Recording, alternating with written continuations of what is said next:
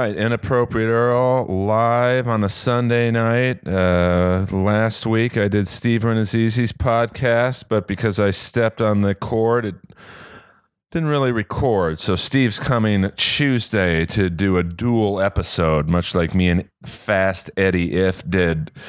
And it was a very popular episode. Eddie Ifft, the Bengal Fest coming this summer to a backyard near you.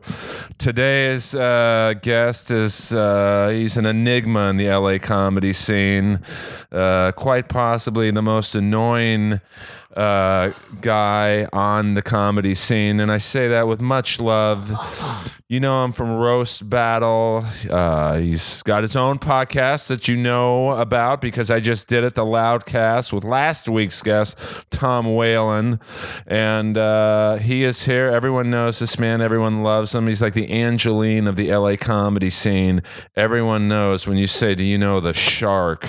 They know who you're talking about. Of course, they're talking about Mark Stevens. Thank you very much for having me, Earl. Thank you. That, that's a great intro. The most annoying guy. That's great. Yeah, but that's set out of love. I mean, there's It's uh, all good. Trust me. I'm like, you, like you gotta like love your hate. By the way, I talk. I love how like they're showing Bruins highlights as I start this damn podcast. That's great. Because or we got a NHL TV going on. yeah, but I gotta position the camera so it's not picking up the actual footage. It's all good. It's all good. Well, it's not all good because then they could sue me for uh, you know, there's, what? there's it's hardcore. Like if Should I have not have said that we were? no, no, I mean like you could barely see, so you don't know. Uh, it could be my ball hockey games on Sunday that looks like they're being filmed. So and then and we had the Boston Bruin highlights coming up, but we can't talk about them because people don't see them. Exactly. And as far as the annoying thing goes, I always say I'm like, I am, uh, I'm, I'm definitely an acquired taste. Like it, it's been, it's been like that with my entire life. When people first meet me, they, they don't know what to think, or it's always on the negative side. Then they get to know me, and then it's like, hey, you know what I mean? Like that's just how I always am. I'm very, that's just my personality. I'm just very loud. I'm very in your face. I'm very intense. That's just how I've always been. Well, you've done the typical. Uh, you're from Boston, Indeed. Proud. and uh, did you start in stand up there, or did you just oh yeah. follow the dream? it, it's it's such a thing because like I've been doing it like hardcore the last four and a half like years, five almost, but like I'm 29 right now. But my first set came at 17 years old. I was, but I wasn't like out every night doing it. Like you can't say I can't say I've been doing comedy for that long. But when I first started doing it, I was 17. Um, and I had just gotten out of like a really bad home situation. What do you, what do you mean by that? 'Cause Uh, th- here's what I love about, uh, and I say this often with people like you who are on the podcast. Like you can see people uh, at the comedy store specifically every night. You, your friends, you go out to eat at Mel's or Swingers or wherever. Uh, you know, everyone knows who dates who and, and all that. Uh, but you don't know. Like I know nothing about you, even though I've known you for probably two years. Oh, a little bit longer, I think. I think the first day I met you, uh, you had the gigantic beard. You had a gi- your beard. I mean, I don't mean like a, like I mean this thing was gigantic, Earl. It was down to your like Yeah, it was like Brent chest. Burns for you hockey freaks. Yeah, and you were wearing a Montreal Canadiens shirt. I was I was like I was like, oh, why is he wearing that? why? Especially after they had just lost in the playoffs against them, my bees. I was like, oh god, like I need another reminder. Even out here, Well, I just love that logo. It's just like I, I cannot say the same. I I, I just But I mean, I'm just talking about the logo. Like, Oh yeah, I mean it's cool. Actually, I will say that the Montreal Canadiens Winter Classic jerseys were really cool. Like both teams' jerseys were really cool. like I'm a King man through and through. I was a King fan when they sucked in the '80s for the most part. Uh, you know, long before Gretzky. But their logos are a little weak. You know, it's just a King's crown or the Chevrolet looking like logo. Uh, but the Canadiens, just that C and H, are just beautiful to me. I mean, it's it's. I mean, it's just a reminder. Just like it's like when you see it. it, it I will say this as far as can, the Canadiens go, it's very rare. And the um, the bile that will be in my mouth saying this is like when you see a certain mark on something, you know it's equal with greatness. You know they have 24 cups. When you think of hockey, you see the hat thing. You know what I mean? When you think of baseball, and again, swallowing my pride here, you think of the New York Yankees. That's what it is. Oh, absolutely. So when you think of that, y- you know, you got to give credit. Always give credit where credit is due. Like you know, hate them, but hey, you know, you don't get 27 championships for being bad. That's not how that's not how it works. Oh, yeah, we've got some friends in the chat. Katie uh, Cernangilia, which is, uh, I think, Italian for big tits. Okay, Katie. Is there the great Jeff Myrow asking if you've ever worked with Lenny Clarke? He's 29, dude. What do you think he was fucking 15? Well, no, but um, I performed at his brother's club. Thank you, Jeff, by the way, for that question. I've no, I actually I performed at his brother Mike Clarke uh, ran Giggles. Uh, did I put on a fundraiser there way back in the day for my uh, friend's aunt who had cancer? so let's get, uh, we'll get to that in a second, but you said you uh, Home situation, yeah. escaped. So, So I'll tell you, I'll tell you, uh, like I was living with my dad and stepmom for a while, and they just had a very, very bad relationship. It was very, very toxic, very abusive with each other, and then my dad was very abusive to me. I mean, you know, my, I mean, my dad probably like, my dad probably like beat me with an inch of my life. I, I, I can't remember. I can't even really tell you. You know what I mean? Like he's just a really, you know, he's just a very angry person, angry at himself, angry at life. He just, he wasn't, you know, he wasn't a good person. He wasn't. I mean, I haven't seen him since I was, I haven't seen my old man since I was 16 years old. really, you haven't seen him? s- Since I was 16. Dude, Is he still alive? As far as I know, yes, yes. Does I mean, he still live in uh, America? yeah, he's, um, as far as, and I mean, don't worry, I would know if, you know, he passed away because there'd probably be a bunch of legal shit I would have to deal with and stuff like that. You know, I would know that. Um, so yeah, so I got out of that, and I was just such a broken person. Like, I was, I mean, I was going through all this shit like with my dad. It made me such like a, you know, as most kids going through like an abusive home go through, it made me very weird, socially awkward. I couldn't really communicate. Like, if you saw me my first couple of years of high school, you'd be shocked. I was very quiet, kept to myself. I was just, you know, very way to, you know, really weird and couldn't really connect socially with people. Got made fun of a lot. Well, I don't know if you can now. I mean, I'm just I- kidding. I'm just kidding. I mean, honestly, like my, my life kind of came full circle with a lot of things. Like, I mean, back home in Boston nowadays, I got more friends I know what to do with. Uh, all of them, like here, Toronto, I lived there for a couple years. I, um, you know, here, I've like, I mean, hey, you were at my birthday. That place was packed with to the nine, But everyone loves you, dude. Like, and it feels good because trust me, when I like, I back when I did. So here's what happened. So I gotten out of that. It was summer going to my junior high school, and I really had nothing else. And the one thing that that kind of gave me life was honestly just like Comedy Central pre- presents shit. It was like my one way to like escape stuff. Like it was, and I just buried my head in comedy. Like I remember like, you know, seeing like Dane Cook and Louis C.K.'s first ever Comedy Central presents way back, you know, when and Gabriel Iglesias, all these people that have you know become so famous now over the years. And I know you know Louis, maybe not Louis is the best example now, but Wow. still, but still, you know, very very famous comic. And I remember just burying myself in that. And I just remember how much I loved it and watched it. And I was like, you know what? I mean, I got really nothing else right now. And this is, it just gave me, it gave me some direction in life to shoot for. And I started doing it off and on because I, I did it a little bit when I was in high school. I couldn't do much in Boston because I was a kid. Um, I, my first set came at the Green Dragon. That's a bar in Boston. Jesse Cash, who she still runs that room to this day too, which is amazing that she's been able to keep that room going for oh god it's got to be 14 years now which is insane i mean like um, like mike like I, what's what's a shelf life for a mic in in, in hollywood what maybe Through- Um, I mean, it's tough. I mean, uh, that's why I often. Uh, three hell i helped run one for three years the store good old show up go up but that's why I always talk about roast battle being five years running. I've never seen it in twenty years of comedy. I've never seen. That's not a mic, but like. Uh, I'd say a typical shelf life for an open mic in Hollywood is maybe two years. for the most part yeah i mean like well, well, roast battle. That's I mean that's a type of show. No, it's not. It's not like I mean that's not just one show at one club anymore. That's all over the place. A lot of rip-offs, but it's all right. I, I'm truth. But so yeah, I was doing it off and on, and then I lived in Toronto for a couple years, and I came back. Um, came back to Boston around 19. I had done stand up here and there. Maybe like it wasn't like here where I'm on stage, you know, even just with open mics, where I'm on stage, like maybe like you know seven eight times a week. You know, back in but you look at I was on stage maybe once every few weeks, if that. Because I mean, back when I was, you know, like driving in Boston and stuff like that, I was a kid. I lived on the outskirts, like in North Andover, which is so it's like I wasn't doing it a lot. Like couldn't really even count it. And then when I came back to Boston, I was more like I was just you know getting my second degree in college and stuff like that. And I was more like I would still do comedy here and there, but it wasn't like out here and stuff like that. Well, So- out, yeah, I mean, there's probably just more opportunity out here. Oh, out here. It's, I mean, apparently then- Boston's good again from what uh, Omid and Jeremiah told me when they were out there. He, Omid's like, why did you leave? I'm like, because when I left, there was almost nothing. That's why all, a lot of the us Boston comics who came out here, like me, like Tommy Rico, Jeff May, like Danielle Soto, India Pearl, all these people that just came out, and you know, and ta- like because we'd all left. It was it wasn't there wasn't much left when I was there, but apparently it's it's humming again. I mean, I still think New York's the best comedy city. It's just uh, in terms of uh, a performance opportunity. Oh, Well, that was a mix of when I came. This is when I first really started to come out here. I, I was doing a show at the Comedy Connection in Rhode Island, and a comic told me about someone who ran a show at the Comedy Store in LA. And I had friends out here, and apparently wanted being a bringer, wanted being well someone I'm not particularly. uh, Let's just say it was an old bringer promoter that I, I'm not particularly happy I work. Who? Who? You know what? Fuck, I'll say it, it was Crazy Cindy. I'm doing her show this Friday in uh, Redondo Beach, but uh, that's enough about me.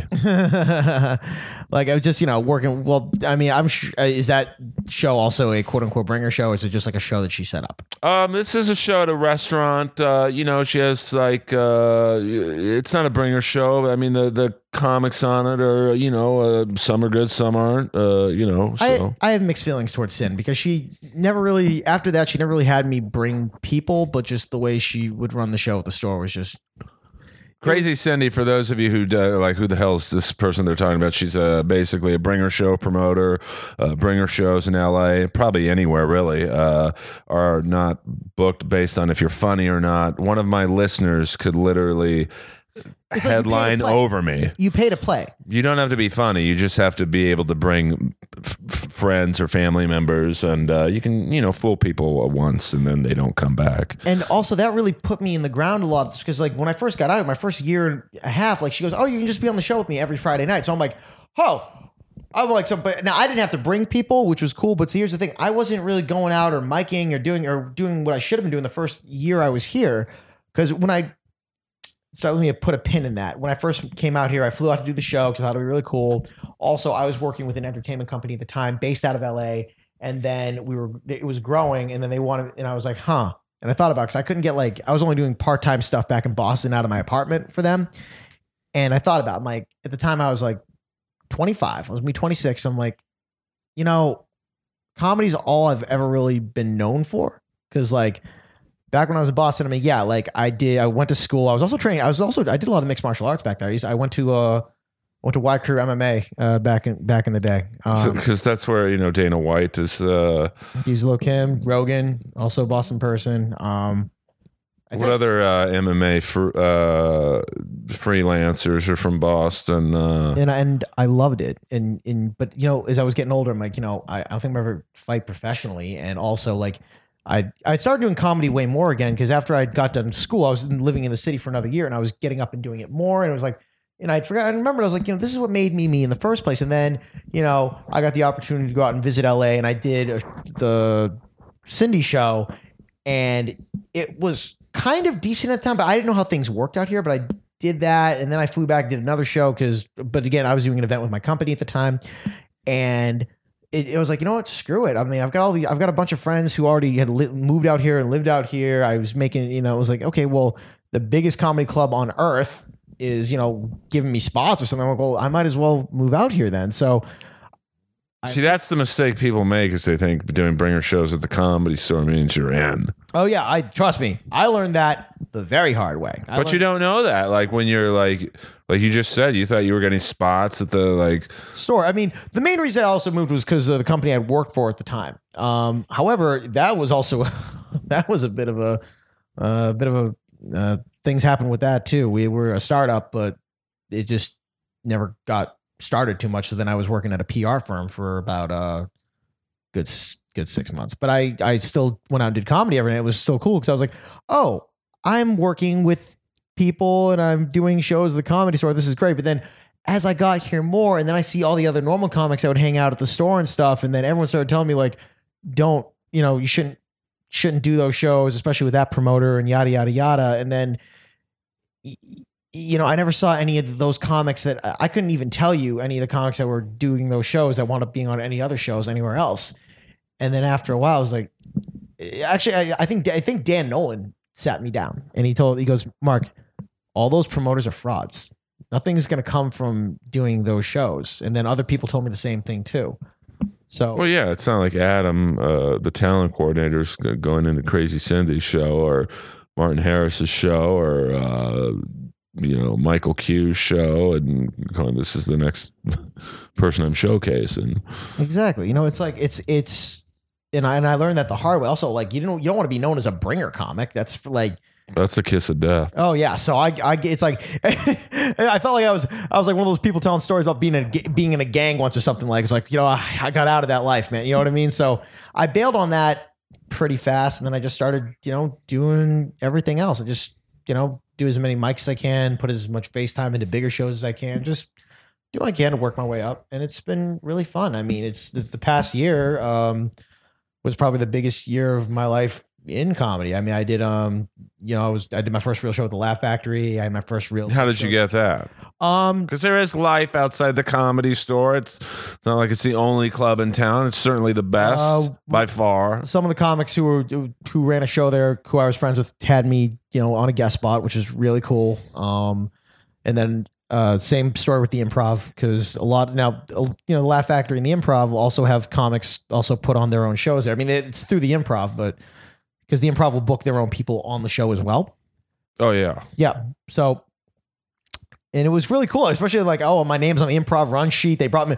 Also, I didn't even know they did this. The the booker brought me, or one of the people, the sound people brought me because okay, you got to sign the W two. I was like, what is it? Well, we're, we're paying you. I was like, what? the improv's no joke. The Hollywood Improv. I was like, and last but not least, my uh, uh, something I never thought I was going to get, but I got because a very good friend of mine decided to give me a shot uh, and got me on Friends and Family at the Comedy Store. That's me. And that was, and that was. Uh, But that's why I host. People often ask me why Earl. Uh, by the way, hello Jennifer. Uh, Pete C checking in saying, oh God, here we go. Here you we go. Pete C, one of the great roasters?" He's uh, gonna say some horrible things. he said, "Were you into back hair MMA?" I don't know what that means, but uh, Pete's a good man and Jennifer's the best. Jennifer. Uh, just a friend, uh, friend of the show. Uh, oh, cool. no, Pete knows I love him. Um, but uh, that's why ho- you know hosting potluck is. I got to be honest with you, it's the worst uh, because I don't think people realize it's your. Uh, it's the first seventeen spots are booked, so I I can't do anything about that, and then the employees have to go up, so that's thirty five employees. So right then you're at fifty two comics. Uh, Not to And- mention Arsenio Hall drops in a couple Right. times. You're in, uh, Jimmy Carr, uh, Neal Brennan, uh, Mike Lawrence came in once. Uh, so that's literally close to 60 comics before I can put you up, uh, Nicole Buchanan, uh, Dan Nolan, or whoever. and and, and I, Nicole and I and I can say and I will always say this. Nicole, I think is going to be a, a superstar. oh, she's great. She's great. She's great. Um, you know, my podcast partner Tom Whalen, like him and I, like I think he's got so much potential. Like, and he's such a good podcast host. Like, I he like we just met, and him and I just like clicked. And where do people find your podcast, The Loudcast? You can find that. You can find us on iTunes and SoundCloud at the Loudcast with Mark and Tom. Check it out. It's a great podcast. I just did it. I know that Alex Hooper did it as well. And uh, I mean, we all pretty much interview the same people. We do, but we do one thing I like is we just kept a. We decided to keep a. We we had to make we find what we like about our show is that we were able to come up with like a format to it because it was like okay because me and Tom and for those of you listening, Tom is also very loud and you know in your face like I am. We're both like very ridiculous and we love to have fun. So we're like, what if we focus on the most ridiculous moments of people? Like, because people like hearing juicy stuff. So like, all right, why don't we make it all juicy stuff and just turn it all the way up? So that's kind of the format we came up with, and it's just been great. And you know, honestly, I've I've loved being in this scene, especially last couple of years. I mean, you know, some of the best friends of my life. I mean, uh, Sarah Keller, who is my be all end all best friend. Another the- person. It's just it's weird. We are very opposite people, but we just get each other. It, there's no Sure. way to. She's that's like my that's my the weird the that's my rock out here. You know what I mean? Sarah's the best. Uh, you know, uh, so so many good people and talented people. Like it's It's it's you know, it's crazy the amount of talent that's out here and in New York, and I'm, I'm sure in other cities too. But like Those are the two I'm familiar with. So uh, it's like just tons of great podcasters, uh, comics. I mean, and just one thing because one thing I've always loved is I've loved progression. I've always I've one like one of my favorite things in life is watching progress. It- like my favorite video games growing up were like Empire Earth or like Civilization. Like I love you know building crap. I mean, I just love watching things get better and grow. You know, myself included. But like I, I like one thing. I, I've said this to three, three, three comics. I, had it, I said it to Nicole Buchanan, Madison Sinclair, and Ali Macofsky. Three great And I've s- comics, not female comics, comics. and because you know they all started really young, especially Allie. Because it- when I I remember Allie when I was uh, just running sound for Show Up Go Up, and I would see this like this eighteen year old girl running, and you know just part of her second was calling her mom on the phone, and you know now she's you know, and but it's been cool for the three of them. It's been really cool watching them literally grow up on stage. Like I mean, like it's like. I mean, Madison's only what 23, and she's written for Steve Harvey and stuff like that, and which is crazy. Like she's 23. I mean, and and and Nicole's like I, I, don't think there is anybody that wouldn't want to work with her. And Allie and Allie, I mean, she's gotten so much success from Kill Tony and stuff like that. So it's been really cool to watch all of them progress and grow. And it's been like I've watched I've loved seeing, you know, Alex Duong when we first started him become like a such a roast battle favorite. Stuff like that. I've loved I've, it's and honestly seeing Frank become, you know, the, the, champ, season two. Yeah, and it's been it's been so cool to watch over the it's that's one of my favorite things. I'm the people's champ, by the way, for those of you wondering. That's literally what I named the podcast episode about you was the people's champion because like you because you are because especially out here and like that's know. like like because and funny because growing up like one thing that me and Earl and I think every stand up comic for whatever weird reason we all love pro wrestling to an extent. I don't know why it is, but every comic has a thing with pro wrestling. They always. I don't think I've ever met a single stand up comic who is, does not like pro wrestling. Oh yeah, and if you look at some of the better uh, roast battle freaks, uh, you know, uh, Hooper, Hooper. li- I don't know if Hooper likes pro wrestling necessarily, but he certainly. Uh, but he knows how to make the heel entrance, Yeah. He- and he loves to be the bad guy. And one thing that we like, people like, w- we talked about this on my show. Is just like sometimes like people get way too amped up with certain things, like oh we gotta win, we gotta do this. I mean, no, you just give him a great show. Like he's like, I don't care if I win or lose as long as I have an entertaining match. Like well, I do care if I win, that's yeah, but people have different, I guess.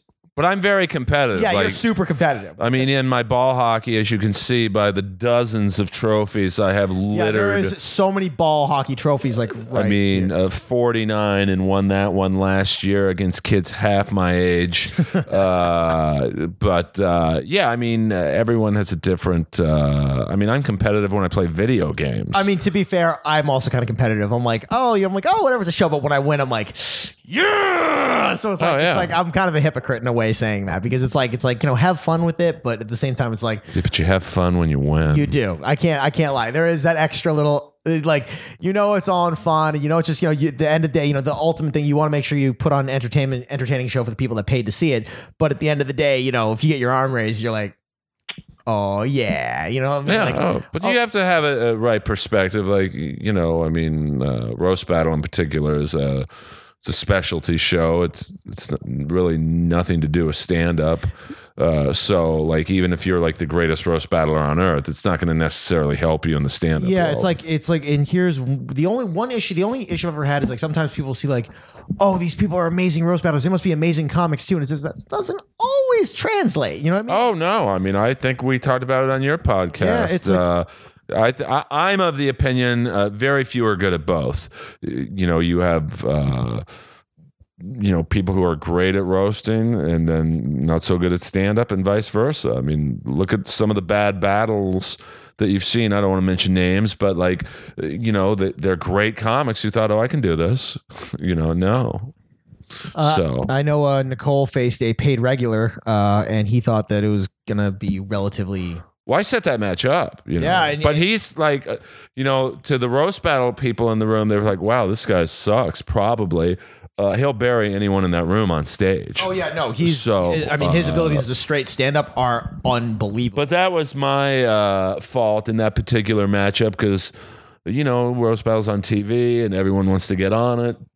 Um, so I was like, well, you know, you got to take on someone that's good in the room, and you know, she is uh, Nicole, and, and so he he probably should have um, you know, battled, you know, like a warm up uh, battle, uh, you know, to just get his feet wet, even though he's been at the comedy store for, you know, a decade. And believe me, he used to make people cry when he hosted I heard. I, Uh, I mean, one person in particular. I, Oh yeah. So I mean, like he's not. But you know, you just you know the format's different, the energy's different in roast battle.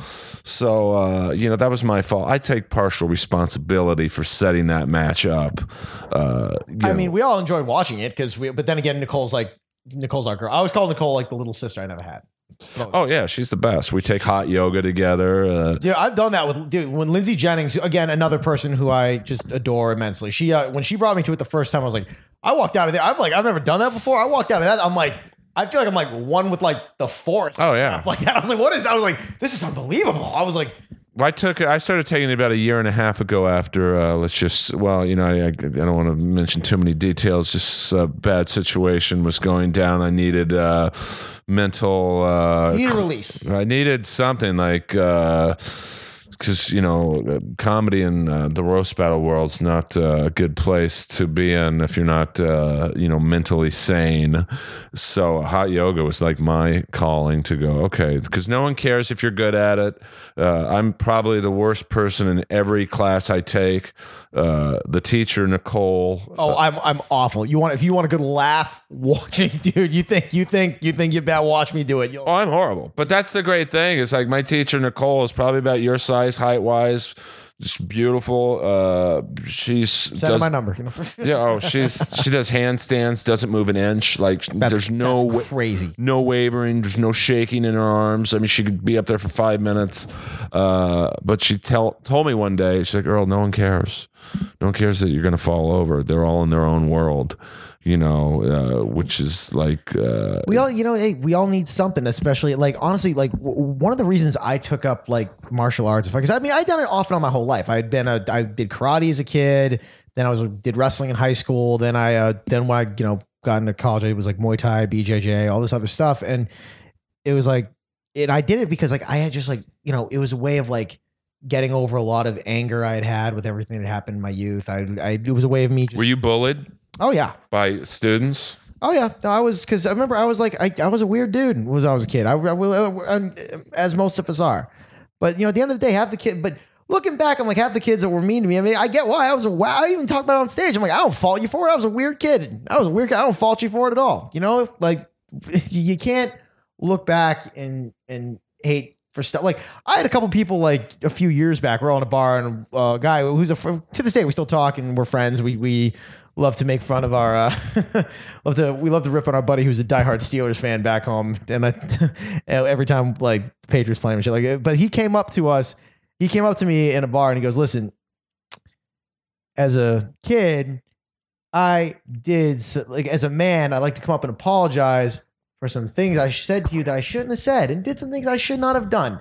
And I'm like, dude, it's whatever. It's you know, we were kids. It happens. You know, you teenagers. We do stupid stuff. Like kids are dumb. Or you know, like you, you can't like looking back. Like one of the main reasons I I don't train anymore. One, well, because I'm damn near thirty and it's a lot in my body. Um, and I'd rather just work out regularly. But second of all, it's like you know, I, I got no anger. You know, it's all gone. Like I've let the you know, it's, it's I just you know, you let it go. You, got to let the past go. Like I mean, I think my father's a horrible human being, but you know, I'm I you know, I kind of put that out of my head too. You know, he um he's he lived his he lives his life. I live mine.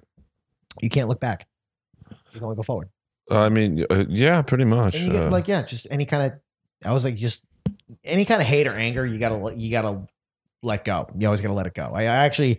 I said this to a, a comic a while back on on her show because she still had contempt for something that had happened a long time ago, and I was like, "You need to let it go, or it's going to eat you alive."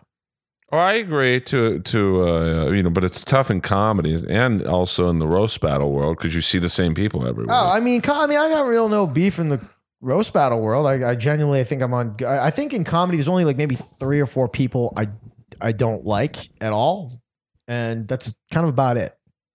I mean, that's not bad when you consider there's hundreds of people we have to deal with. Oh yeah, I, I will say one thing. Like one thing I will say as far as comedy, especially the comedy store and comedy, I think like I had, I had a girl say this to me the other day. Uh, uh, she she was a comic. She's kind of focusing on music now.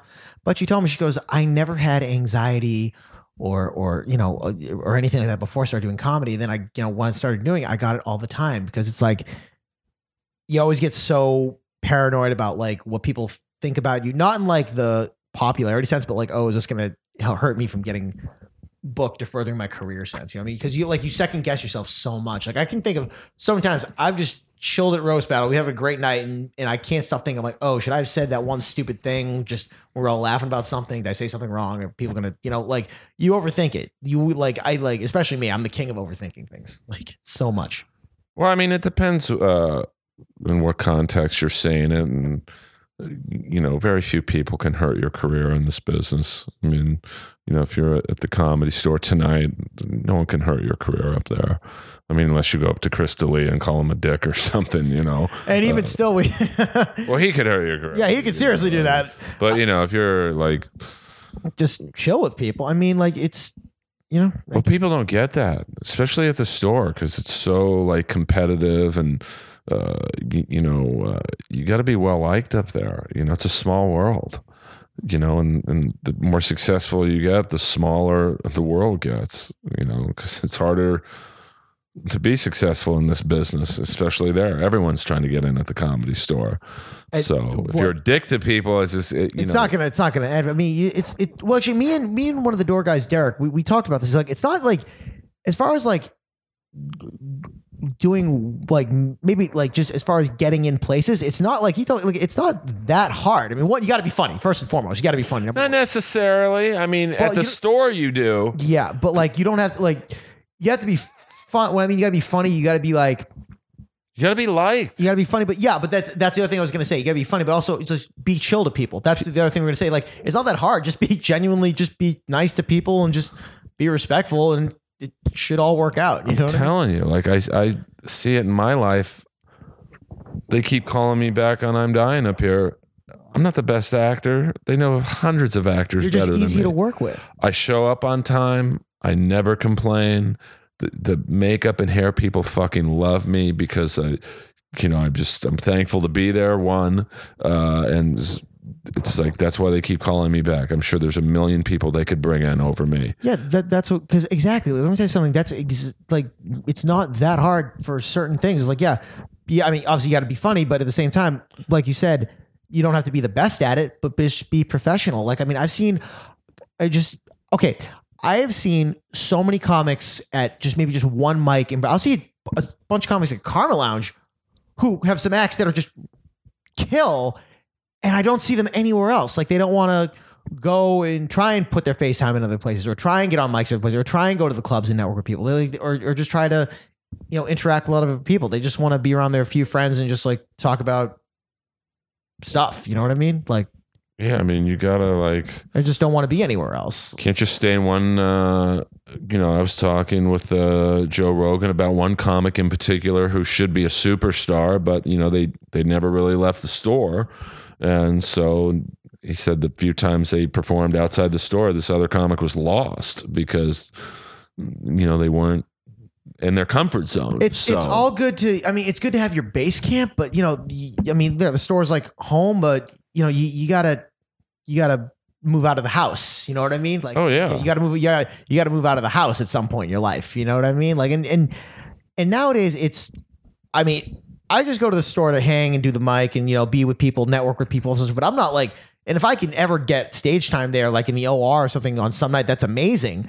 But I know that like I'm not getting in there anytime soon. I mean, they first of all they have a ton of employees that they already need to go through, and then other people who are already bigger and have credits would probably made, be made a pay regular too. Like it, it's there's a long line of people waiting to get in on that. And they only pass how many people a year? Four, maybe. I mean, Maybe that's less? probably, uh, you know, that's a lot for, you know, you think, wow, just four people a year, but like uh, Adam and whoever takes over after him and whoever takes over after them, they could never have another showcase in the history of time. There's still not enough spots. You know, there's 12 spots a night, probably 100 comics deserving of those 12 spots.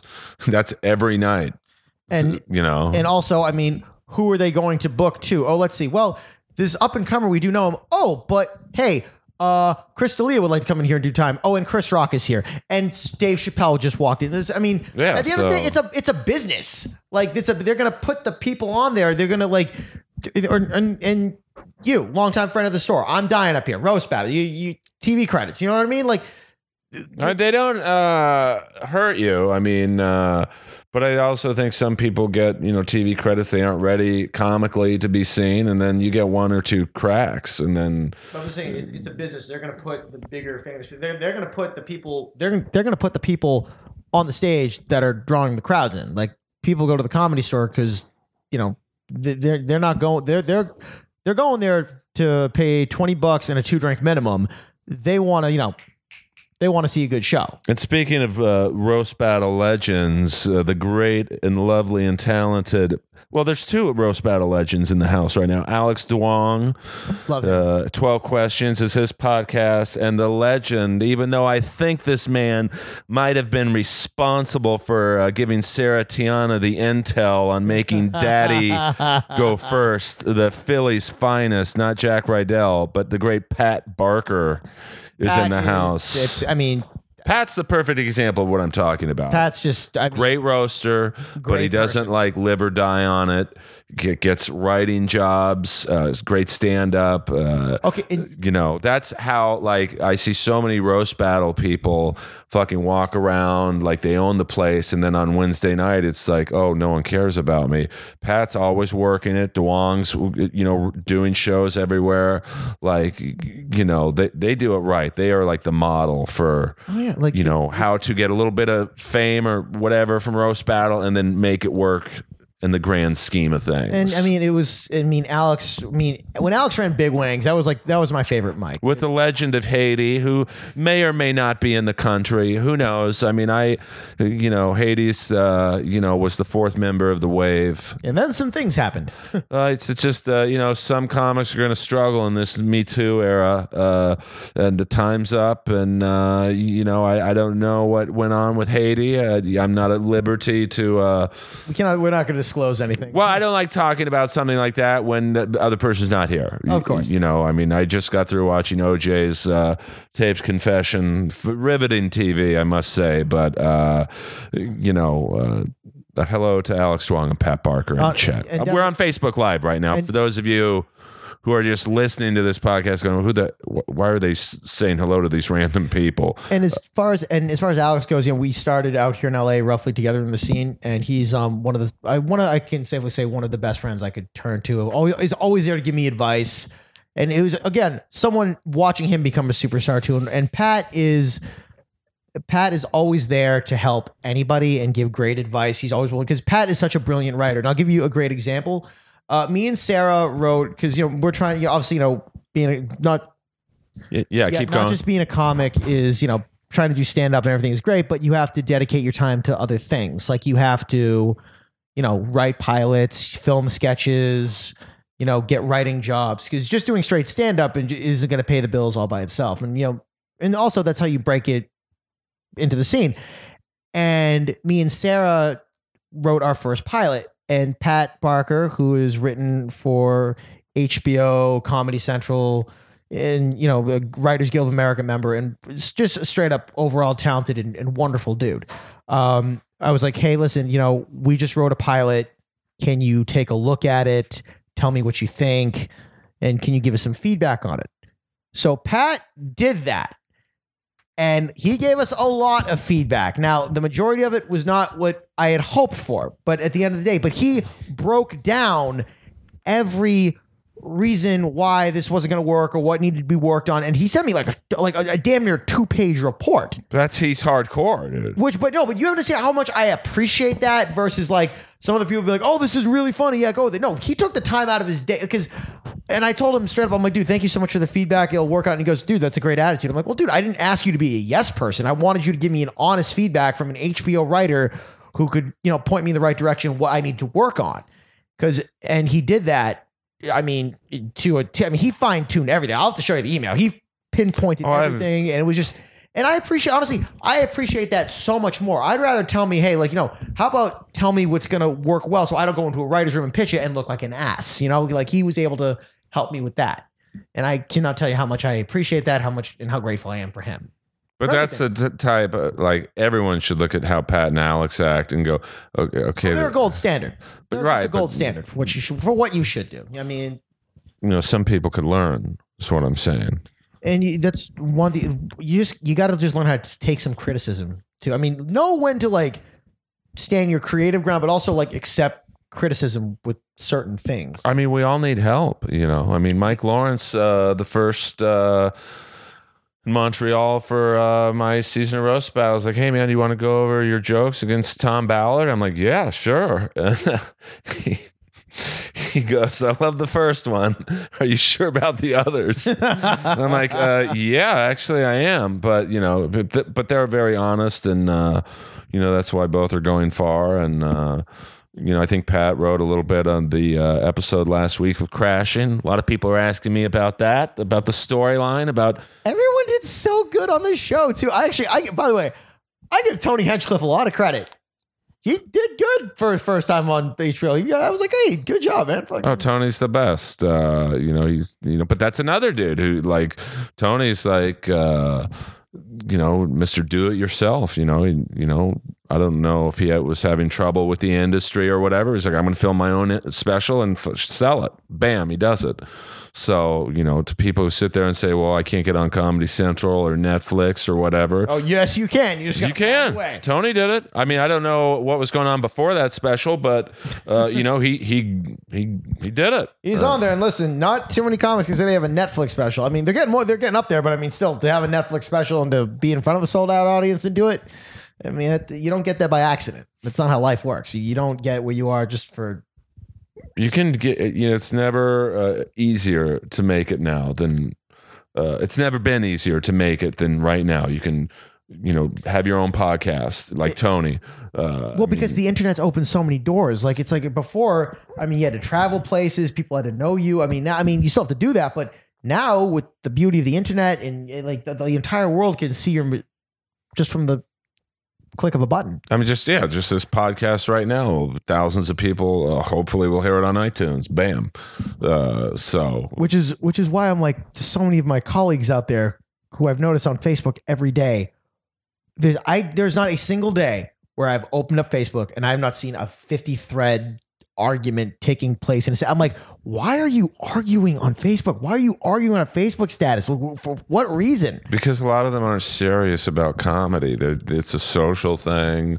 You know, uh, they have uh, they're, they're lost souls.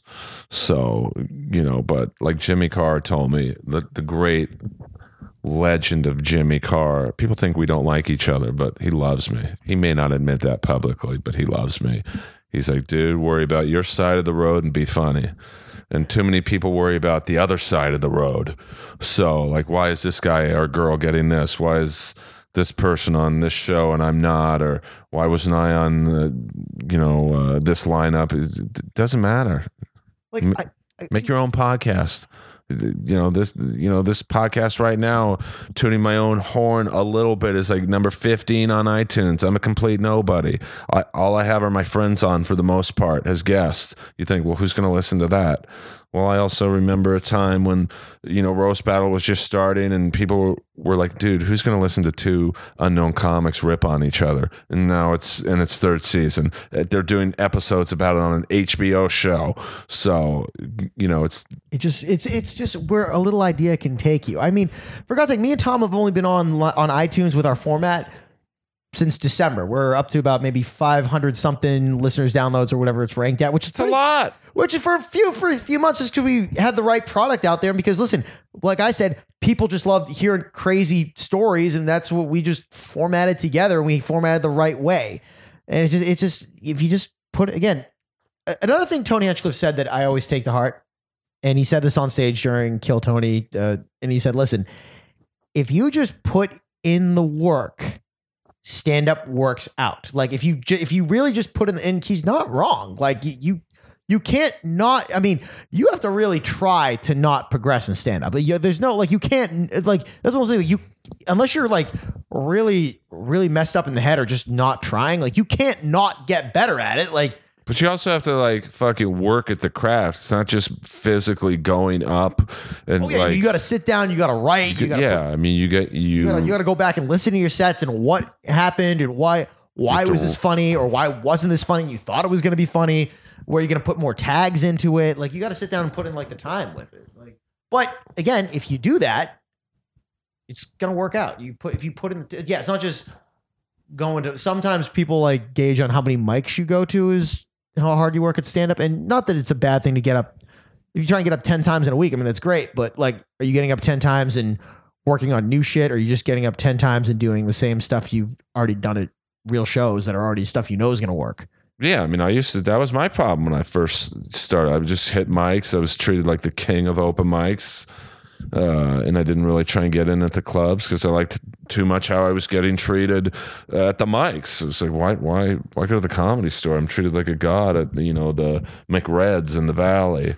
Uh, you know, I see that at the store a lot. Even with Show Up, Go Up, and other mics there, it's like, yeah, the store's fun and all, but like you know, you got to like try and now get on a potluck instead of just loitering around talking to Boone. Yeah, I mean, like you can like be as well liked as you can be. Like again, you got to be. If you can be well liked, it's great and it helps you. But you also have to.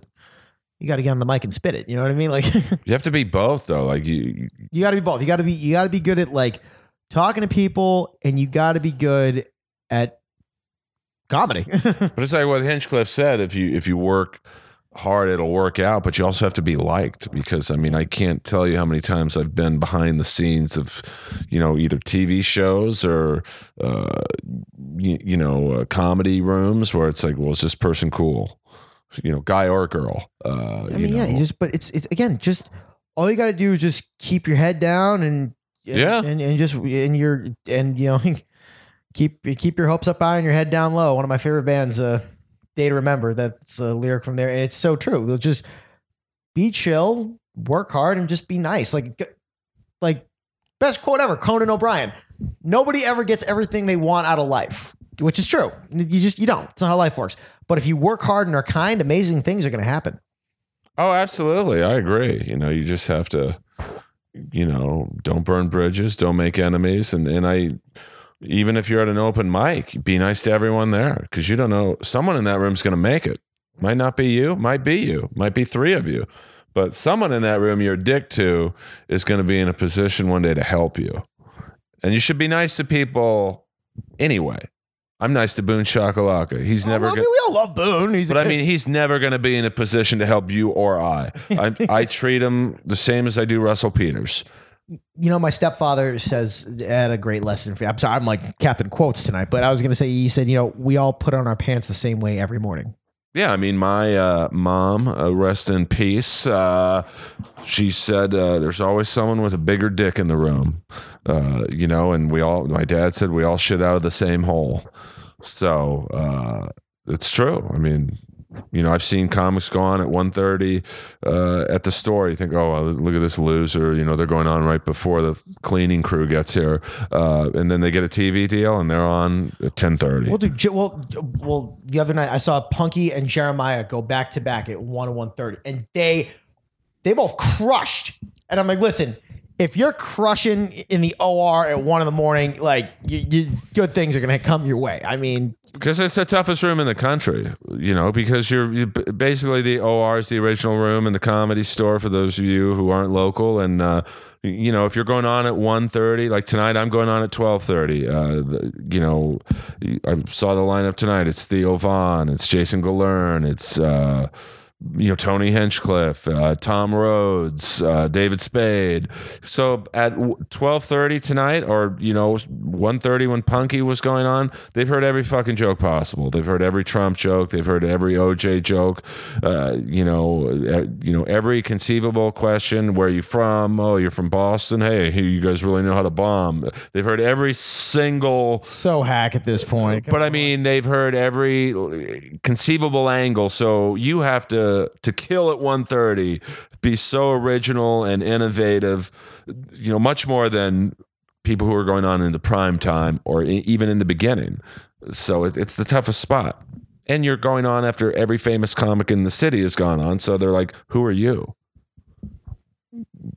Oh, Exactly. So it, it's uh But it's it's but it's like I said, it's always cool seeing the new people come up. I mean, Jessica Michelle Singleton is still in the lower, but she's gonna be. I mean, that girl's gonna be a freaking superstar. Like she already is. Oh yeah, I mean, but that's the thing. She's great. Uh, Punky's great. Joe Dosh is great. Uh, Joe's a killer. Like, and it, it's. I'm glad he's finally got. It's cool. It's. Oh, I'm glad all members of the wave are passed too. I mean, I mean, Jamar. I mean, Jamar's going to be a superstar. Oh yeah, I mean, but you look at the, like there's a little roast battle block tonight of Moses, me, and Willie Hunter. Uh, You know, it's like wow, you guys are going on 12, 12 15 and twelve thirty. There's no room to go on any earlier. It's all superstars. yeah, it's like, and you, So it's like yeah, and I'm happy to go on at twelve thirty. I mean, you- if your name's on the same run sheet as you know all these other people you mentioned, I mean, you're doing something great. Yeah, you think the guy who goes on ninth in the lineup of the Dodgers is like? Uh, He's like, oh, I wish I was I- like, no, I'm in the I'm on the fucking Yeah, Dodgers. Like, yeah, you're on the fucking Dodgers. Be happy you're going on instead of playing in uh, Rancho Cucamonga with the Quakes. I mean, Sean Shawn Thornton in Boston, he was a fourth line guy, and he was one of the most beloved members of that team when he was on us. Oh yeah, I mean my, uh, I mean we weren't like best friends, but uh, Ian LaPerriere was uh, I, do, I uh, don't I don't know him. he was a grinder on the uh, L.A. Kings. I think he played a little bit for the Rangers and Philly Flyers, but uh, in uh, junior hockey he was like a 40 goal scorer. And he gets to the pros, and it's like, uh, yeah, you're not going to score 40 goals up here, but you can do what you got to do to survive. Yeah, I mean, Um, so it's the same thing in comedy. You know, uh, you might be killing it at an open mic, or you might be a great comic from Winnipeg, but you come out here, it's like, dude, you, there's Yeah. a lot of people ahead of you. Gary Peterson, man, he uh, he was uh, you voted best comic in Boston. He's out here. He's basically an open micer again because it's like you know just starting over. I mean, not open micer, but he gets, but you know, It's like if I moved to New York, it's like people don't care about me being passed at the comedy store. If I went to the stand, it'd be like, Well- all right, Earl, you're going on. Uh, I mean, you could, but there, you, you could like. Here's the thing, though. I should mention about the cellar, though, is the fact that like people, yeah, comedy stores like the mecca, but like with the cellar, it's like you don't get, you don't even see that stage unless you have like a few credits. You got to have like a couple. You got, yeah, and they got to be like. I mean, you could get it, but like you know, I don't know. I mean, I like the stand. I, uh, you know, I, I'm not in New York a lot, so but I'm I'm happy enough with the stand. The Patrick Milligan and the crew there are the best. Uh, I'm planning another run there uh, in April. Like I had a, my first run was in October and it was a blast. I, it's a great scene out there. It's a amazing. Scene. and for you comics who just heard that name, do not uh, ma- you some of you shady bastards. When I mentioned Patrick's name once, called him and Facebooked him saying, "Oh, Earl told me to call you." I Oh, don't tell. no. I come on, man. I'm not. Patrick's the best, and he could see through your bullshit. So Like if like if how about like that? Oh, that's You know, just these palming ghouls. By the way, I'll be in New York for a naked roast battle again, uh, reprising my judge uh, Uh, role. Is that going to be in July for Skankfest? Uh, I think it's June, but uh, you know, that's. are you going to do? Uh, you should do that. You know, uh, I can make a call for you. Uh, I, I think I'd, I'll do everything but the. I'm not saying naked roast, but like Skankfest. I would love best. to, Earl. If you could, I would definitely fly. I mean. I'm not saying I could get you in it, but I could, you know, uh, make Uh, a rec- call. recommend me. That's all. It's a, if you would willing to do that, I'd. Pre- I mean, I can. I mean, I can fly myself out there. I'm all good with that. I can. We're gonna have to. Skankfest is not gonna. Uh, If I could listen, I would be more than happy to do that. That would be that'd be awesome. And it's a podcast festival, basically, or I should say, it's a festival for comics who are popular uh, in the podcast world. Like, I'll never forget going there in the daytime, and there's just hundreds of people just. Oh my God! We listen to your podcast, and like you know, it was like, wow, these this is my fan base, just blue collar, you know, weed smoking uh, podcast freaks Hell yeah. You know, and and uh, only there could a show like Naked Roast Battle have three, four hundred people. I, I didn't even know how many people were in this room, uh, and it was just no one felt uncomfortable. Like it was great, Because we're all adults. We know that. Like, but it was just like such a brotherhood of like and sisterhood of. Uh, we're all naked Just- and loving life. yeah, and I mean, no one's like awkward and, until Ari Shaffir threw urine all over Zach Amico. oh, yeah. I heard about I heard that. I heard things So- got weird with Zach. Uh, d- I mean, it, I, I heard mean, things got gross with Uh, that. I mean, I've done comedy for damn near 20 years. I I still don't comprehend what I saw. Uh, I mean, I thought the girl pulling her roast jokes out of her pussy was like, all right, that's pretty crazy. What? Uh, was it was it Lindsay? No, no. I, Lindsay was like the most normal girl on the show, to be honest with you. Uh, some girl, I, and I, Because Lindsay doesn't have to try and do that shit. We all know she's you know wild like that. We yeah, like, she doesn't have to try because Lindsay's just like on the Lindsay Jennings uh, naked Snapchat, you got to pay for it. But it's, I mean, I went on once. It's, I, it's not my. Uh, I mean, Lindsay's beautiful, uh, but I, it's you know, I'm not really into the naked stuff on uh, online. But uh, Lindsay Jennings, I don't know what her Snapchat is. Uh, I think that's it. I think okay, Lindsay Jennings, Suicide Girl. She's hot. I mean, just dude. throw a few tokens or whatever they call it on, You are not. You know what's really weird in comedy is that people like because I have a lot of friends outside of comedy. I've know and I, I know a lot of hot. I know a lot of hot girls. I do. I, I'm friends with a lot of them, and a lot of comics don't still don't under can't process that. They're like, they're like, because like I'm hanging out like because me because Lindsay is again one of my best friends, and every and some people ask me, well, so you guys have never banged this? I was like, no, no, it's we don't do that. We're just we're just tight like that. We're just we're just friends. I don't know why is it so hard for you to wrap your head around. Well, that's the thing, and that's one of the few things I don't like about comedy, uh, and really the, the comedy store specifically. I don't know what it's like at the stand or the cellar, but like I was telling someone tonight, uh, I, I took hot yoga last week with no Nicole Buchanan, like, but I'd never touched her. Like, I felt I had to say that to be like, you know, you can't do anything with uh, g- girls like you know, like, yeah, I, got together and I, I took Lindsay Jennings to a hockey game. Oh, you guys are fucking, right? Uh, no, I, I mean, I, Me and Lindsay went to see Gr- Green Day together in Las Vegas. My mom had gotten me tickets to see them for Christmas. Who do you want to go with? I'm like, oh, well, Lindsay, that's like her. That her and I both adore them. That's like our favorite band. Sure, I'm gonna go. And then I got back, and everyone went so me, like, "Wait, you're telling me you went to Las Vegas with Lindsay? You guys didn't even have sex?" I was like, "Huh? Like, well, no." And second of all, why? Why is that such a concern for you? Like, why does that matter? I, I, I just I couldn't process that. I it's just I was like, all right, like I can't just go with my friend to a concert. Like, I mean, who was I gonna go with? Like, she was our. We both love the band. It was our favorite band. We're gonna go together. So people want to think what they want to think, and it just is. I just I just blew my mind. Like I'm like everyone was giving me shit because I went with just because I went with her to a concert. I mean, people think me and Red Band were fucking because we went to Guns N' Roses. Shut up. I'm just kidding. I was like, wait a minute. But I mean, I I've could do better than Rev. I'm kidding, Brian. I'm kidding. Listen, I love you. But I've lost every girlfriend I've had at the fucking comedy store because it was like, oh well, uh, Earl was over there with this girl. It's like, well, I, we're, yeah, I'm not, I know a lot of girls. Like, I'm it's like I can, I'm capable of, uh, like, you know, like going to Carney's with someone and we're not fucking. Carney's is the hamburger stand by the store. It's like it, half these people say this shit to me. I'm like, half of you don't even know what a real can't even get a girlfriend if you tried to. Like, what are you talking about? Like, Well, that's the people who are usually talking about it. You know, they're just haters and trying to get in with, you know, someone's lady or whatever. But hey, you know, I think uh, Earl gave one of the waitresses a ride up the hill and he came back down instantly. Uh, I, I bet you they were fucking. dude, some people who talk like people who talk the most shit. Uh oh, we have Nicole Buchanan is in the house. Hey, Legend sweetie. of roast battle. We're, we're doing uh, hot yoga tomorrow night, but no, we're not fucking. So Exactly. Go to Hot Eight Yoga in uh, Beverly Hills, eight fifteen candlelight yoga class with taught by Nicole Avendano. Nicole the Cannon Buchanan because she makes she makes the room explode.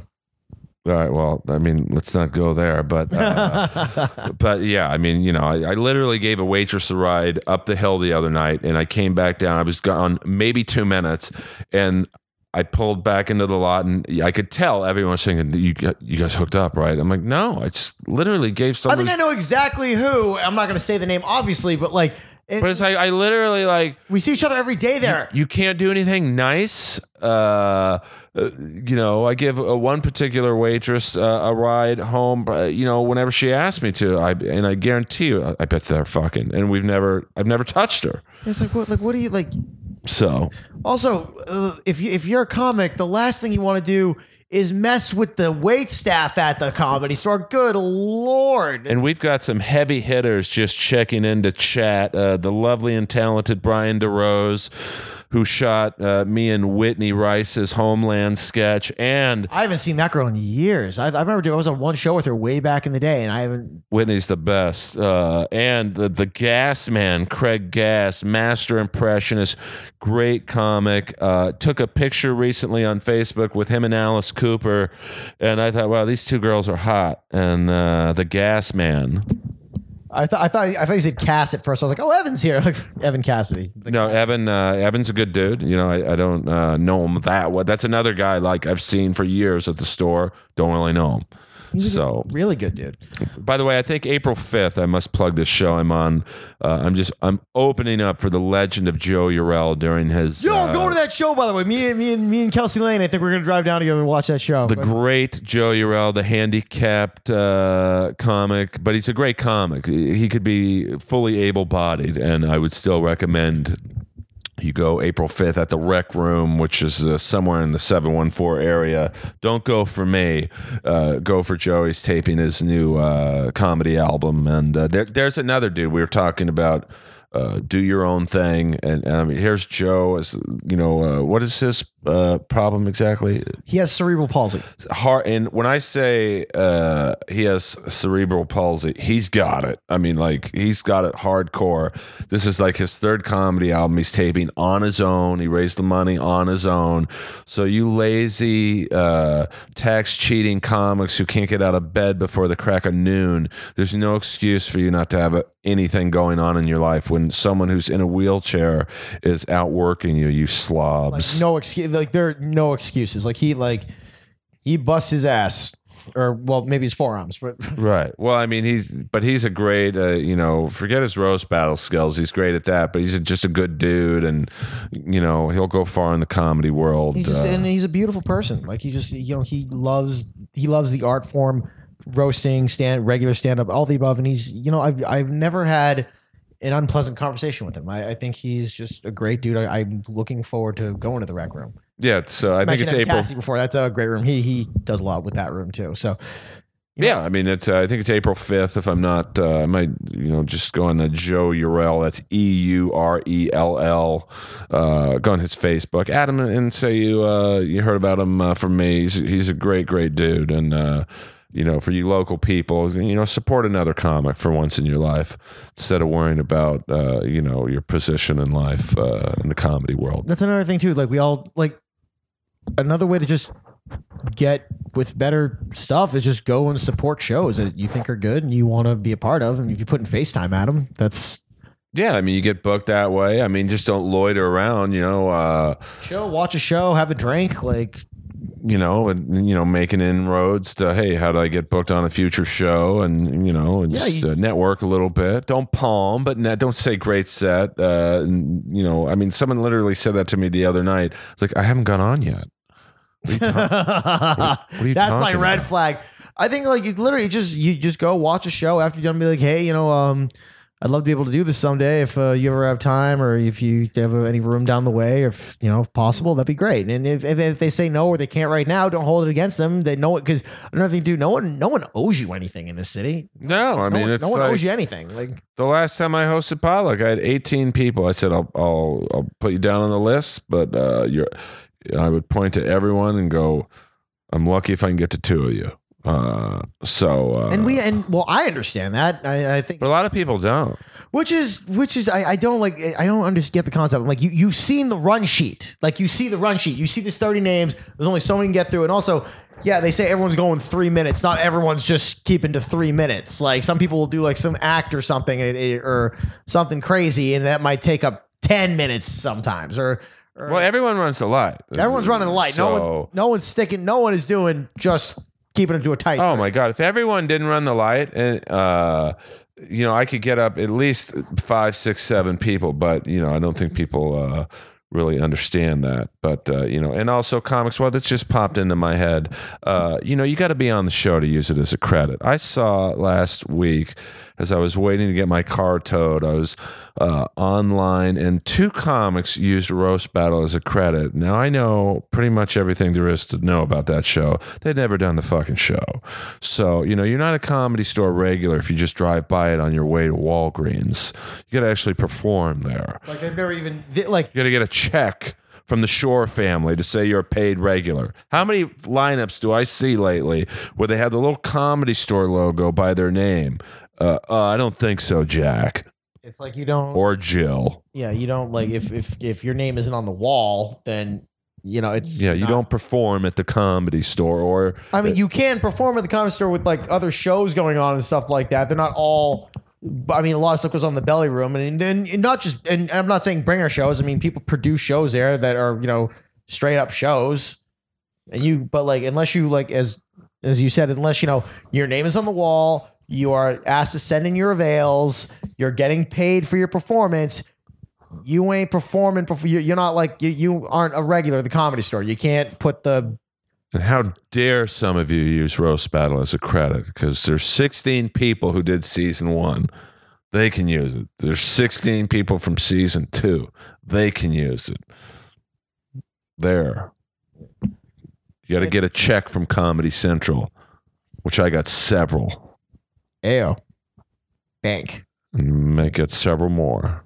So yeah, I mean, uh, but you know, like I said, especially over this past year, it's just like I finally feel like you know, it's like because it on average, like it takes a long time. I mean, me and Sarah, me and her had this conversation where it's like to make it as a stand-up comic in Los Angeles on average takes like seven years, something like that, or something. I mean, it took me uh, 13 to get past at the store and, and probably another year or two before people are like, wow, they're also pretty funny comics. I'm just saying. I'm just saying. Make it is like you know you're generally getting booked regularly at a bunch of places like road work this this all the, all the all that stuff above you know what i mean like i'm just starting to like well now it's easier to do road stuff because like i mean i have like that whole spreadsheet and stuff and uh, you know i'm I've, I've i booked my whole tour in new york last time i was there i'm gonna book my next run i'm trying to do it the week of april 24th i mean i'll definitely check in with you about skankfest too i'd fly back for that too but april 24th is the week i'm setting with so I got to probably get my tickets this week and start booking immediately.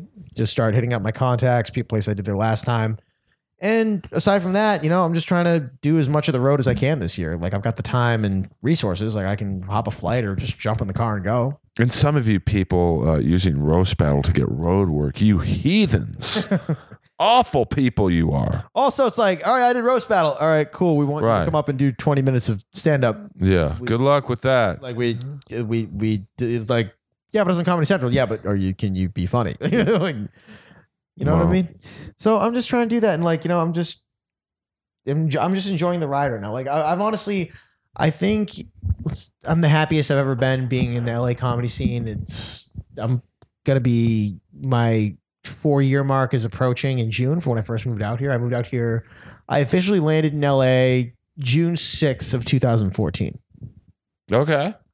Yeah, and it's but out here, just like such a different world out here. You know, I mean, I love different life, different. I mean, I love how there's so much rock and roll out here, though. Still, like like you see all these people like just still dressed like rockers and going to like the Whisky a Go Go, and there's lines out there every night. It's like such a vibrant scene there, and like it's a great place for comedy, and it's a great time to be a comic. Like I couldn't think of a better time. Yeah, I mean, and it's also, uh, you know, everyone's famous out here. Like you might be the big deal in Boston or Winnipeg or wherever you're from. You come out here, it's like every city's big deal is out here. Like, you know, you might, it's like hot girls. You might be the hottest girl. You know, Pam Anderson was the hottest girl in Vancouver. She came out here. I was like, whoa, wow, there's there's a hundred Pam Andersons out here. So you might be the funny, dry, sarcastic guy from Andover, but you know, North Andover. well, there's a hundred. You, you know, it's just like if I went to New York. Oh, er- everyone loves Earl. Uh, well, you know, I ain't in L.A. anymore. I'm in New York. Yeah, you start over. Whole different jungle. Um, Axl was right. it is is, real- a jungle out here. It really is. Like I was like, but like it's. I tell people, I tell my friends back home, like, what's, and I describe Los Angeles. I'm like, it's a harsh, cruel, adult Disneyland. It, it is like, it's a harsh, cruel adult Disneyland. It's a playground, but it's also hell. Well, yeah. I mean, everyone's famous out here. So, like, Everyone's- in their own way. Like, you know, you go to the comedy store. It's like, okay, there's uh, literally every comic on tonight's lineup is on TV. From uh, you know I don't know. I mean, I don't know who the first comic was, but from that to Don Barris, we're all on TV. So uh, and it, the credits go up and down. You know, Theo Von Netflix special, me, I'm dying up here. Don Barris, Windy City Heat. Uh, you know, uh, Brian Moses. Uh, you know, roast battle at midnight. Willie Hunter, uh, Carmichael show. I mean, like so, like as important as I think I am, I ain't that important in the grand scheme. I always tell like another thing. If uh, best advice I can give, especially to all the younger comics out there who like always remember, we're in this town for the most part. You ain't shit. You got to keep like I ain't shit. I always get like I, I tell myself that every day. I ain't shit. No one is. Like you got to get out and just do it, and eventually you will be. But it's gonna take a long. But even then, there's going to be someone above you. You know, like you, you might have just done uh, Conan or uh, you know a Comedy Central special or a Netflix special, and uh, you know what? The, the, Joe Rogan just pulled up into the lot. Uh, Uh, like, oh, hello. Okay, oh, so you're not the big dog right now anymore. Oh, Bill Burr just walked in, so you're two down the peg. Uh, oh, well, there's Marc Maron. He just came in. Well, you're three down the peg now. Oh, Theo Von just came in. So now you went from being the big man on, or woman on campus, the comedy store, till you know literally within three cars pulling up, you're you know four down the peg, and that's not knowing who else is in the kitchen right now, mooching free wings. and those wings. Normally, I'll never talk anything bad about the store, but I will say that food there will go right through you.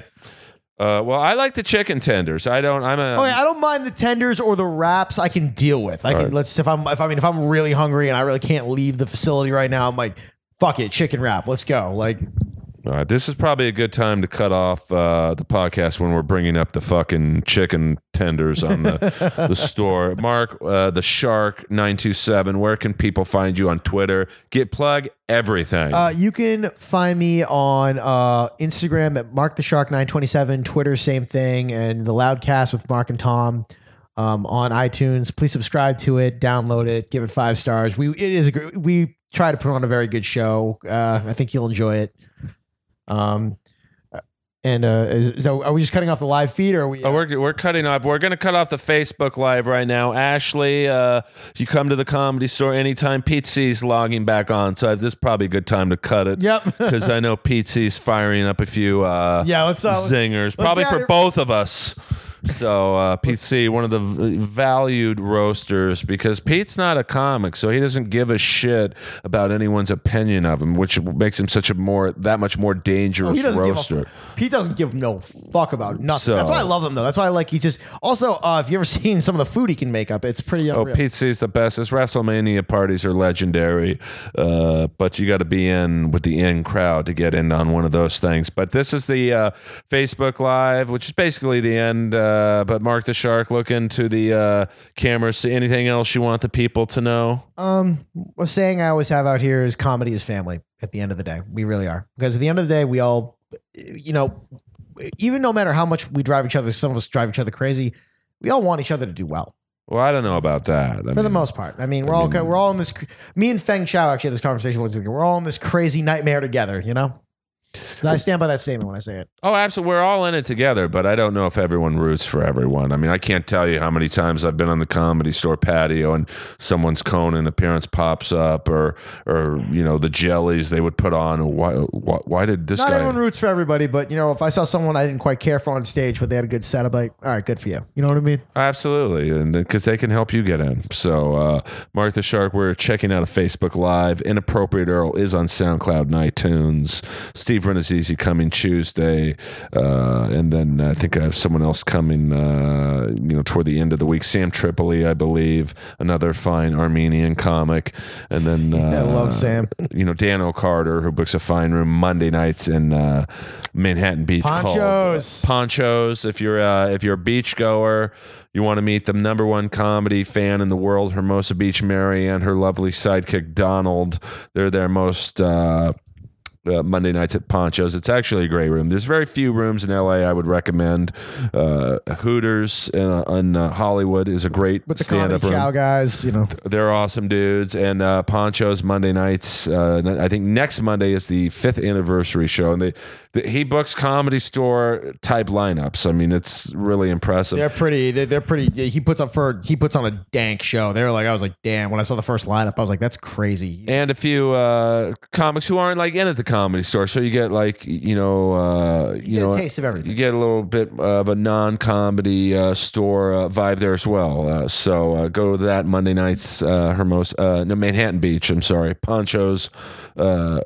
I think it's at a, what is it uh, Mexican restaurant and and if you're a hockey fan, a few LA Kings go there if they don't tomorrow they have a game uh, against Vancouver but you know I used to see Darryl Sutter there all the time. Thank you Darryl Sutter for getting us two cups, baby.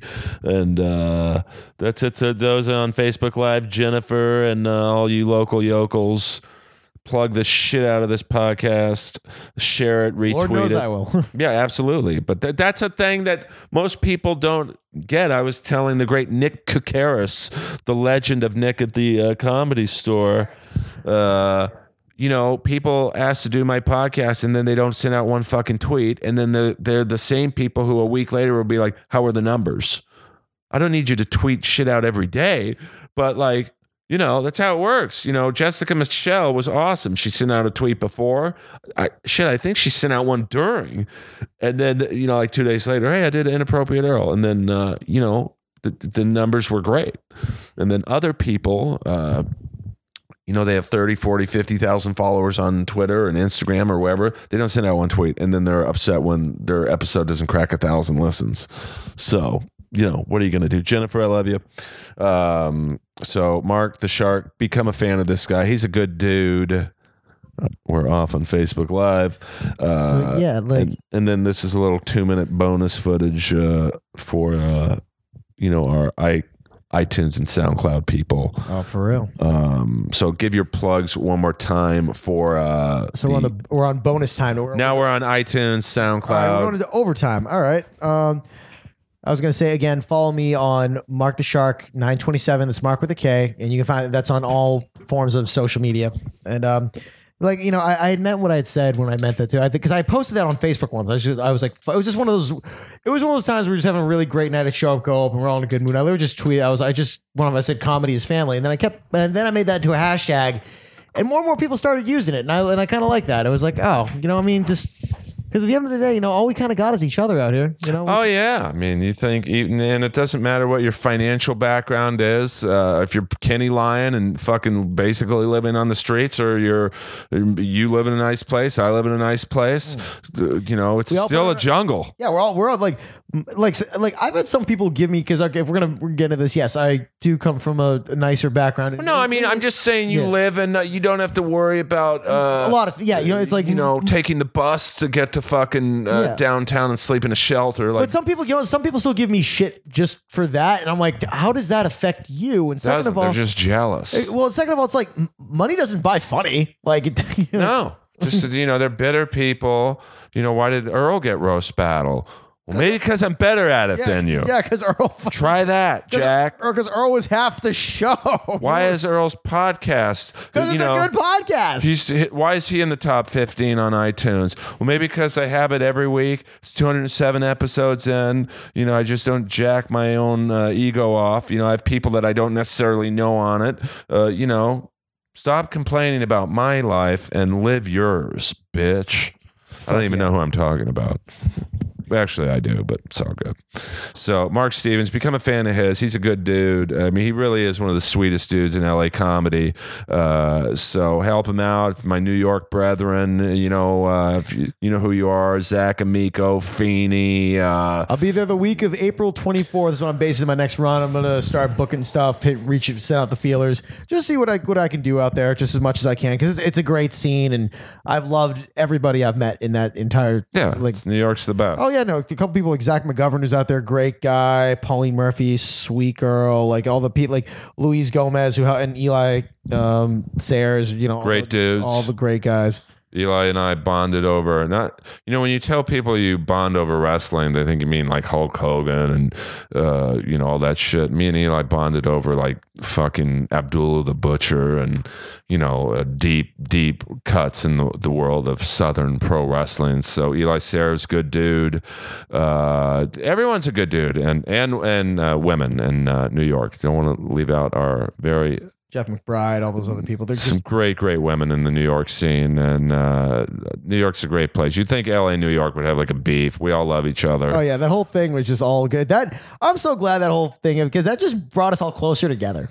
Yeah, I mean, every we're all in the same. All of us are unknown, so uh, you know that's the way it is. All right, guys, I got to go to the comedy store first. I got to walk Lois for a second. Inappropriate Earl, SoundCloud, and iTunes. Thanks for getting us into the top twenty on iTunes comedy every week. It helps the numbers because people who don't do iTunes then go to SoundCloud and listen to it from there. And uh, Tuesday we'll have Steve Rannazzisi on from the league and uh, my roast battle season one uh, cohort, and. Uh, you know, we'll get into that. And then uh, Sam Tripoli, I think, is uh, filming, or not filming, but uh, recording the comedy album on my street at the Viper Room. I think uh, So going to that. March 25th. Uh, Yeah, I'm gonna be at that. That's gonna be sick. Sam's a good dude. I've known him forever. So, uh, Inappropriate Earl, uh, thanks for the listens. I do it for you. I don't make any money on this podcast, but I uh, had a few advertising inquiries. So that's what happens when you guys leave a review. You guys help me. I get little money to promote and do whatever. And, uh, you know, we all help each other. Help me, help you. Skankfest New York, Jay Oakerson, Luis J. Gomez, uh, Naked Roast. I'm, I don't know who's roasting, but uh, I, I'm getting in tip top shape. And uh, for the co- male comics who are doing naked roast, why don't you fucking groom? You some of you slobs last year were unbelievable. You know, if you got a small dick, trim your pubic hair so it looks bigger. I mean, this is come on, man. And uh, I'll be there, New York, and uh, you know, you might see me in other places over the summer. I can't divulge where.